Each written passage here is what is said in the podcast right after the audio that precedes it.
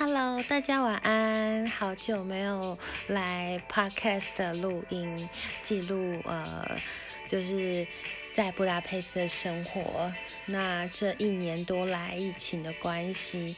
呃，时间过得很快，而且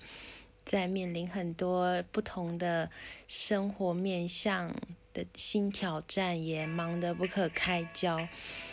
但是现在好不容易告一段落，而且就是开始要步入轨道，也要有新的开始，所以呢，就想来跟大家说一说，就是这一路以来的一些小故事。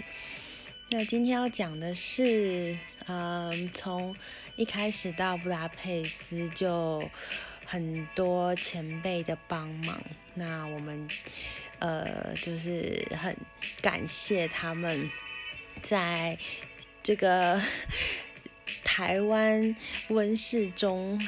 长大的花朵 Q，还有从来没有来过欧洲，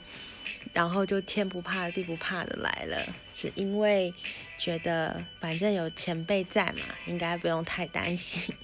就有问题呢就打电话给他，只要他愿意接，那我应该就不会。有什么事吧？那现在我要介绍的前辈呢，就是到现在为止都还是被我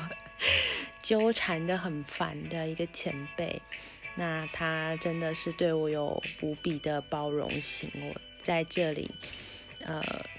用十万千万的敬意来呃录专门录制这一集来答谢他。不过也希望就是大家都能够多积福报，多做好事，然后也可以像我一样幸运遇到一个这么好的前辈。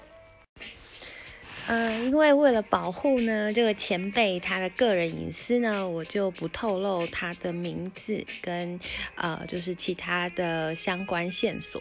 那我要讲的是呢，那时候会认识他是因为他有写部落格，所以在呃找资料做功课的时候，就从他的部落格呃就是拿到了他的私人的。联系方式，那时候我是出发前将近一年的时间，对，所以就是有在找机票啊，然后烦恼说到底要坐哪一家航空公司，然后完全没有勇气转机，不知道说我到底要选卡达还是阿联酋，然后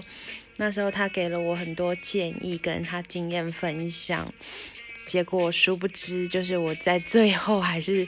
把票改成了奥地利直飞。那这也是另外一个前辈的建议啦。所以，嗯，你觉得不管怎么样，就都是最好的安排，而且我都很感激他们，给了我很大的安全感。那那个时候就看着前辈在呃布达佩斯混的的确不错，我就觉得，嗯，就是。如果别人可以的话，那我为什么不行呢？虽然我的语言能力真的很差，然后那时候就是其实是完全没有就是认识匈牙利的任何背景的，就是纯粹觉得布达佩斯还是太美了，所以我就要来。所以我到了当地呢，我觉得很感动的是，呃，可能。我不知道什么原因，但是就是有一种让我没有任何惧怕的，就是一个人飞到了呃维也纳，然后再坐巴士到布达佩斯。那那在出发前已经有呃接洽好了台湾房东，然后台湾房东也是一个胸大的前辈，然后。房东他安排了一个也是胸打的前辈来接我，我非常的觉得温馨温暖，对，然后抵达了第一天，因为有时差的关系，所以小小的休息了一下，安顿了一下，然后上了超市买了一些东西，隔天才去找，就是这个。呃，我最最最最最大天使的这个这个前辈。那其实很妙的是，虽然大家之前都是在网络上，就是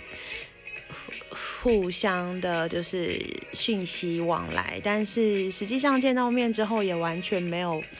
任何陌生感，就好像老朋友一样。不知道为什么，就是。呃，很像认识了很久，然后也可以相处交谈的很自然，对，没有没有那种很呃很有距离感、很客气，或是呃 所谓见光死的感觉吧，都没有，一切都非常的好。那我记得那一天，呃，天气很好，然后太阳很大，那。我到他上班的地方找他，然后再跟他一起回家，然后他也很好，就是陪了我坐车到我住的地方的那一站，然后他再自己回去，就是一切都非常的 sweet。对，那刚好在呃去的路上跟回来的路上都就是有认识到其他。一起来胸打的同伴，所以我们就一路同行。那他不是只有对我很照顾，也是也很照顾，嗯，不管是路人啊，还是当天跟我一样第一次遇到他的室友，所以这个前辈人真的真的很好。那。在我刚到的过程当中，他会提醒我很多很多要注意的东西，然后会 就是我觉得很少很少，就是有呃这么这么像家人的感觉的一个当地台湾人，然后像。哥哥一样这样子在 push 我做很多事情，呃，该换钱啦，要缴房租啦，然后你要去办卡，你要去办那个电话卡、网络啊，然后租房子这边，呃，住哪里比较好啊，等等等，都是他给我很多意见。那，嗯。之后玩的差不多了，要要留下来，要怎么样开始去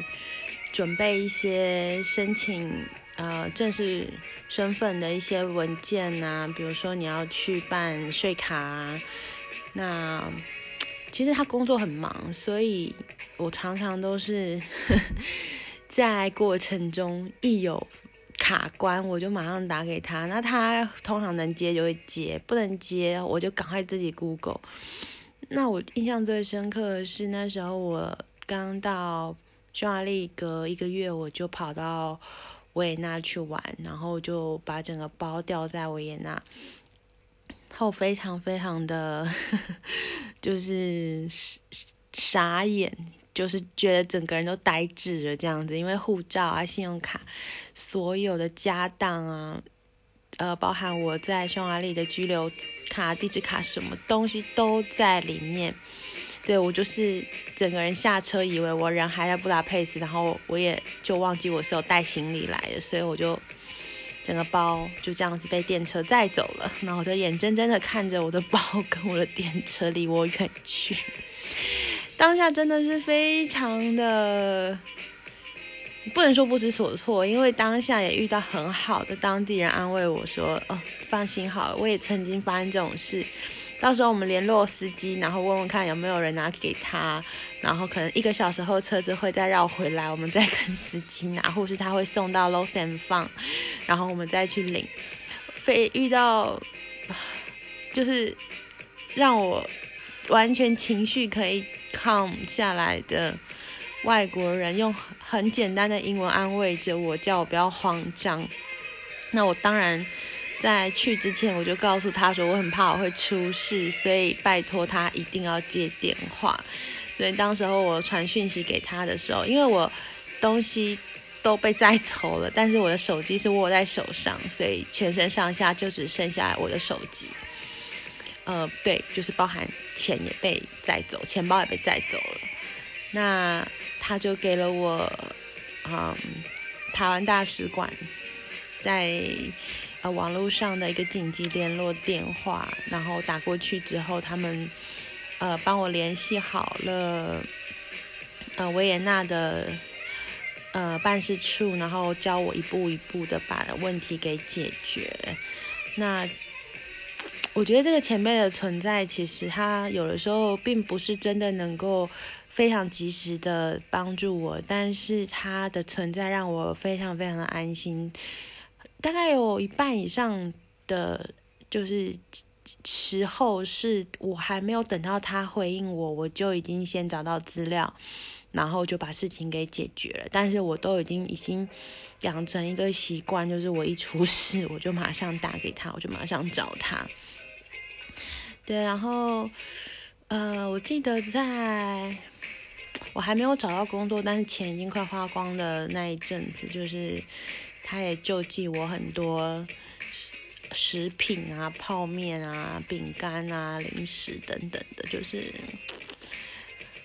啊，每次去找他好像都有礼物，有爱心的那个零嘴可以拿，就很高兴。那嗯，因为我想。他语言能力比较好，所以他不像我非常的依赖，呃，台湾人，所以，呃，他所接收到的资讯其实是比较当地的，所以很多东西，呃，我问他的时候，他给我的资讯都是很，就是只有当地人才会知道的那一种，我就受益良多。对，后来他也是就是。用他的方式在告诉我说，要学匈语啊，你要去融入当地呀，你要去，嗯，多提升自己在匈牙利这边的生存能力等等等，不能就是这么依赖，就是台湾人的帮忙这样子。那我其实我也就是一个那时候整个人整颗心只想玩，也没有好好认真的在。呃，照他的画作，但是后来他一直跟我说，就是来这边真的不是说能够赚钱或是存到多少钱的，能够进化提升，其实才是来这边最大最大最终极的一个意义。那时候我其实听不太懂这一句话，但是他一直告诉我说。QQ 会再进化的，你相信我。所以，我就那时候觉得，天哪，是不是有很大的难关在眼前？呃，就是还等着我。但是我就说我不怕，反正有你在。我如果遇到什么事情，我找你就好了。对，但是殊不知，在过着这样子，呃。二零一八年，我的呃探探索年结束了之后，二零一九我顺利的找到工作，开始上班之后，过了一年，盛世盛世的布达佩斯，然后呃观光产业达到高峰，全全国呃民生繁荣的一年。然后就在二零二零年，差疫情袭来，完全就是化为乌有。所以在二零二零大家很恐慌的时候，他也是跟我说，就是先回台湾避一避，等之后有机会再来就好了。那那时候的我真的觉得，天哪，难道就这样放弃了吗？就是因为如果我。回台湾的话，我其实我并不能确定我什么时候还可以再回来，因为可能有锁国的问题，然后加上自己累积的呃身份的年资也断掉，其实是蛮可惜的。但是留下来，当然你要面对的就是很多各方面的呃压力，经济压力啊，然后情绪啊，然后还有你整个人对未来的不确定感。等等等，就是其实我也不知道为什么，去年在疫情爆发初期，我还是很乐观，我还是觉得，嗯，他在我我在，就是没有什么好担心的，除非他也回台湾了，那我就会开始觉得，嗯，我那我是不是没有没有依靠了这样子？对啊，那。呃，当然，在他的能力范围之内，他能帮我的，他都就是有帮我。所以后来因为他的关系，就是嗯，得到了就是下一份工作的机会。那应该说下两份吧，对，就是他的有帮我就是引荐了两份工作。那我一直觉得他真的就是我人生中的贵人，虽然。就是他觉得这个东西就是没有我讲的这么重，但是我心里面真的是满满满满的感激这样子。那其实，在一开始我们焦虑的时候，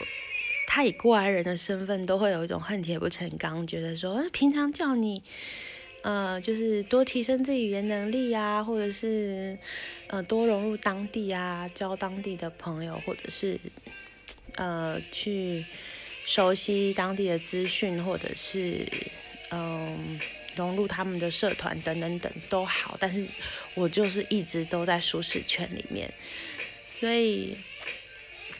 怎么说呢？就是。总有一种时机还没有到的感觉，就是你你不到不见棺材不掉泪，你不到最后你觉得非不不必要这么做，你都不会直接去面对它，因为毕竟那又是一个新的挑战。所以直到今年，就是嗯，疫情第三波，我。呃，才开始正正式严肃的思考他曾经说过的话给我的建议，那么才开始做一些改变，那也才慢慢的让自己靠靠呃靠着他讲的这一些生存的能力，然后一步一步的安定下来，对，因为。呃，真的没有人知道明天会不会突然间又发生了什么事情，然后夺走你的一切。所以，唯有把自己的能力提升，嗯，我想就是你完全不用担心，呃，未来的任何事情，包含。如果有信仰的朋友的话，也是，就是永远要保守好你的心。我觉得这个东西，信念在海外的游子来，对于像我这样子的人来说特别重要。对，所以这是我这一年来就是面对起呃起起伏伏，因为是随着匈牙利政府的。开放又关闭，开放又关闭，这样子在震荡的生活。当然，大家都知道这是为了疫情好，就是没有人愿意拿生命开玩笑，所以都会很配合。也知道这个情况是不得已的，所以没有太多的抱怨或者是责怪，但是就是一直要去不停的调试，这个其实也是很辛苦。我们就只能尽量让自己的心情保持平静，然后身体健康，呃，充实内在，在期待就是再次翱翔的那一天。对，所以我仅此呢，就是用这一集来感谢我的小叮当前辈。呃，这将近三年来的照顾，也许我们认识已经超过三年了吧？对，所以也我也很一直很希望可以把他照顾我的这种精神传承下去，但是呃，可能我还是没有他那么强，所以我能给大家东西没有他像他给我东西这么多，我就是。尽量帮忙，能做多少是多少。那这个前辈就是我真的很爱很爱他，所以呃，现在这一集里面呢，小小是在告白下，所以呃，如果有机会，我们都能够去当一个改变他人生命或者是有影响力的人，这是一件很棒的事情。那也珍惜这样的缘分，虽然你永远不知道你们之后还有没有。机会就是保持联络啊，因为毕竟在海外工作真的是可能随时被调走啊，或是呃移居啊等等的，所以就是且走且珍惜，然后抱着感恩的心，然后呃也祝福大家就是。在这段动荡不安的年代，可以找到属于自己安心立命的地方。那今天，呃，我要呃分享的这个小故事呢，就是呃，在我的匈牙利打工度假的前期，然后到我开始工作稳定之后，呃，一个相当相当重要的前辈的故事。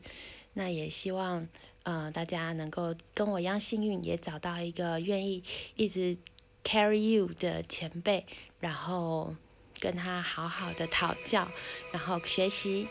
那今天这一集就先这样，下一集我还会再讲其他前辈的小故事，嗯，也是我心爱的哟。那 QQ 在这里先祝福大家，拜拜。